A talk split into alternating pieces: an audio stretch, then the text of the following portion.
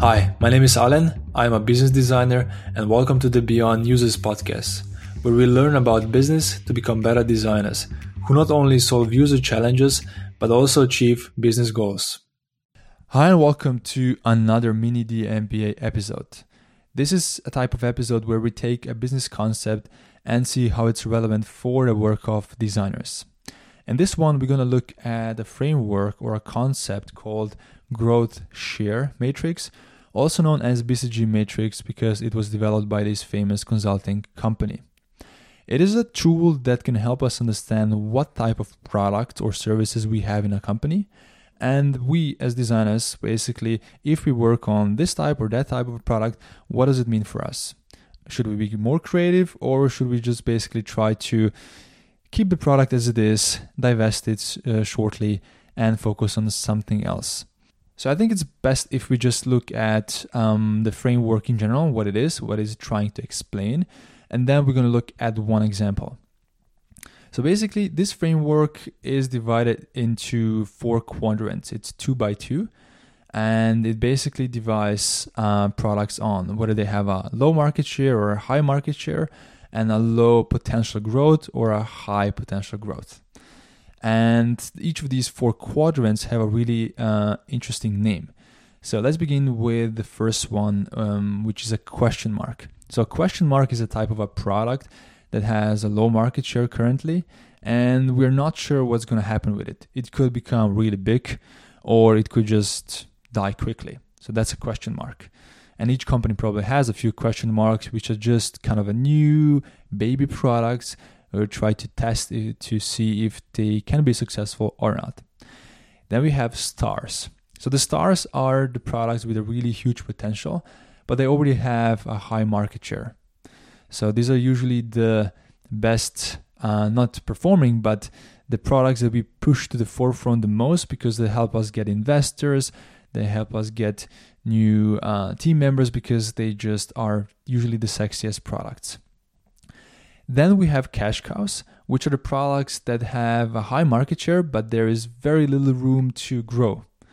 So that's why they're called cash cows, but they're because usually they give us the stability in terms of the profit and revenue, so we can invest in our stars to grow them and also invest in new question marks to find new products. And then finally, a lot of the products get to the dog stage, which means they have a very low market share and also very low uh, potential for growth, which means that they're usually discontinued. It doesn't make sense to invest in them, in them anymore, so sooner or later they are discontinued. And one of the most fascinating examples in the recent history in the business uh, world, uh, which we can use to try to explain and understand this framework, is Apple. And we're going to start our story in uh, 2007 when Apple's best selling product was iPod. At that time, iPod in this framework would be seen as cash cow. It definitely generated a lot of revenue and profit for the company, but there wasn't um, basically big room for growth. That's why Apple took the revenue and the profit from this product to invest into question marks. And one of the question marks in the 2007 was iPhone. That's exactly the year when it came out. And that was an interesting move um, because at that time, we really didn't know if iPhone is going to become a star, a cash cow, or if it's just going to be quickly discontinued.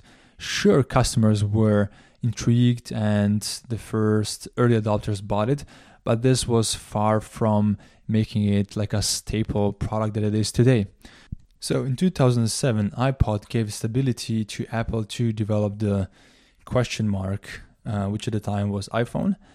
So, um, and the third category, the stars at the time were iMacs, MacBooks, uh, just the notebooks, basically the computers.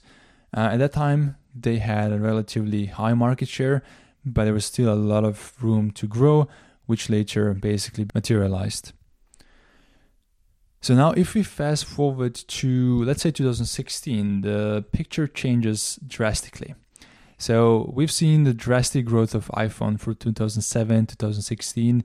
It definitely became a star and actually in 2016 it kind of peaked in terms of the revenue in terms of um, the growth.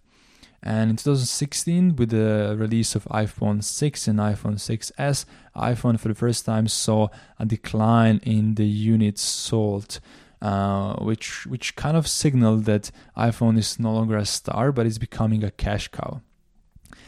Really interesting interim story that I want to talk about here is how Apple tried to solve this. So usually when you have a product that kind of peaks in terms of the units uh, sold, then you try to uh, position it as a cash cow internally and look for the next big thing. However, what Apple has done is they've tried to continue the growth of iPhone by not selling more iPhones, but actually by increasing the price. If you look at it from the business perspective, you are looking at how much revenue is generating a certain product, right? So, and the revenue is a function of price times quantity of the products sold. So, if I cannot sell more products, the only way to increase this formula is by increasing the price. And that's exactly what Apple has done, right?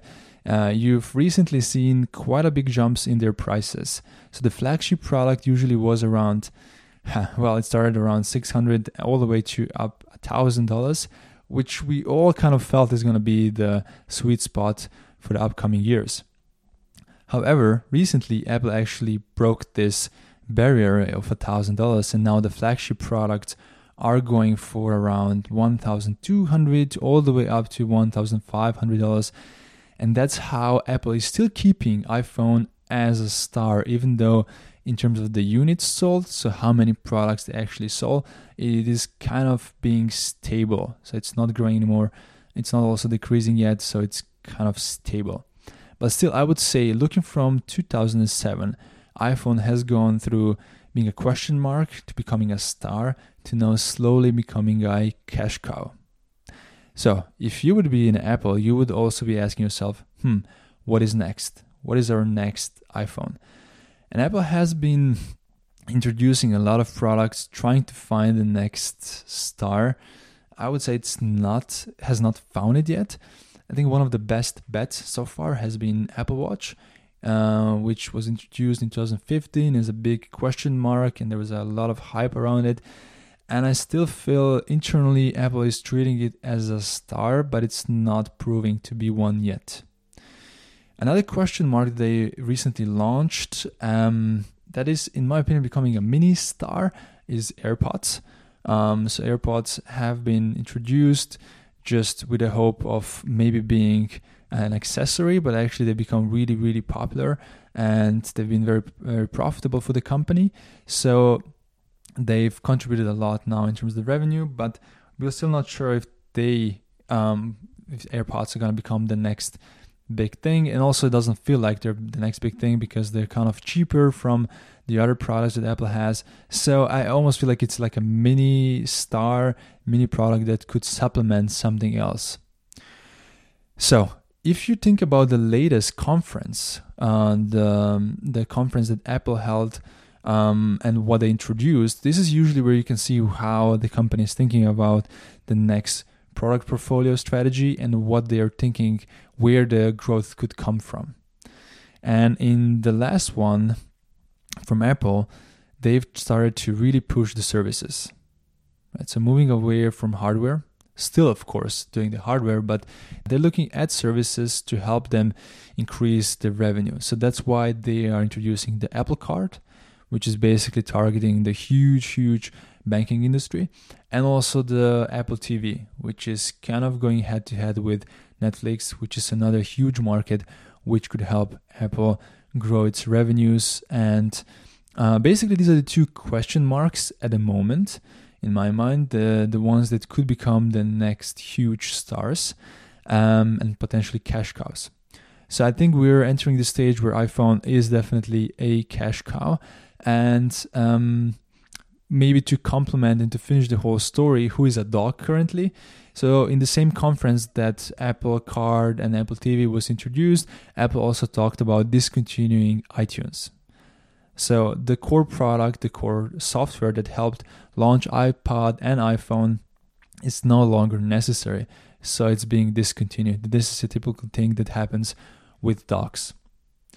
So what does that mean for designers working at Apple or for you? You know, like One thing I would definitely suggest is looking at types of products and services you have internally and trying to just in your head determine where each of them are. Am I working on a question mark? Am I working on a star or or, or maybe dog, you know? Because understanding what type of product or service you're working on really helps understand what your role as a designer should be.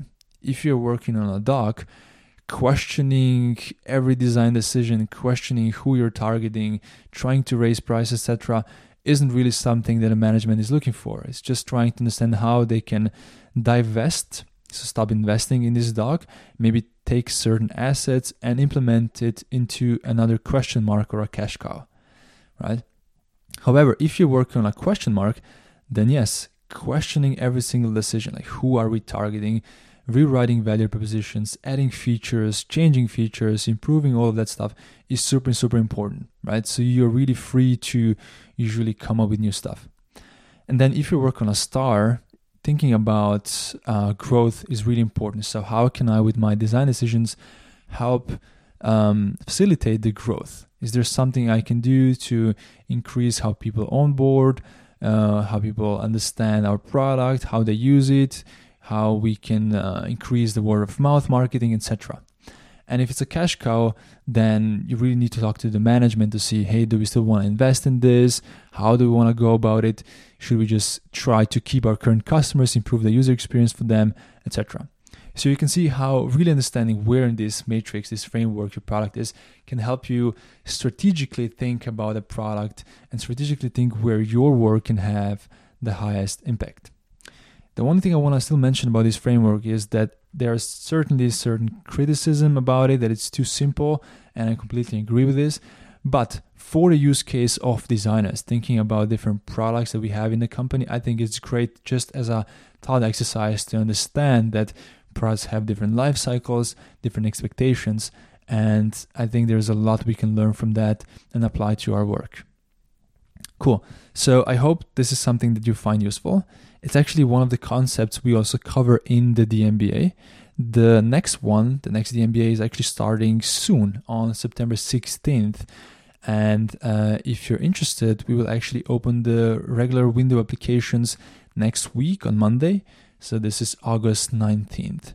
So we opened the early window applications uh, three weeks back and got so many applicants that we actually decided to open the second cohort. So, so this time, for the first time, they're going to be two cohorts of 30 people with designers from all over the world. And so there are few spots left. So if you're interested, I really suggest either signing up um, for the newsletter or the waiting list on the beyondusers.com slash the MBA. Uh, and then you'll be notified on Monday as soon as the applications open um, and then you can apply. And if you're already subscribed to the list, then watch out for the email because I guess the seats, those that are left, are gonna be gone very soon. So um, be quick to apply soon. Um, so here is also what our alumni, Tim Hofer, working for the AJ and Smart in Berlin, is saying about this course and his experience at the course. So I'm pretty busy. I don't have a lot of time. Um, so I didn't want to do another uh, shallow surface level course where in the end you get just a certificate, but you don't, you, you didn't actually learn anything. So um, my experience with the DMBA was that you actually do learn a lot during the six weeks. And um, I, I learned a tremendous amount of new tools, new skills that I can apply to my day to day work. So it was definitely worth the time. Cool. Again, if you're interested in joining, you can uh, sign up for the waiting list at beyondusers.com slash DMBA. And that would be all in this episode. I wish you a very nice week and talk to you soon. Bye bye.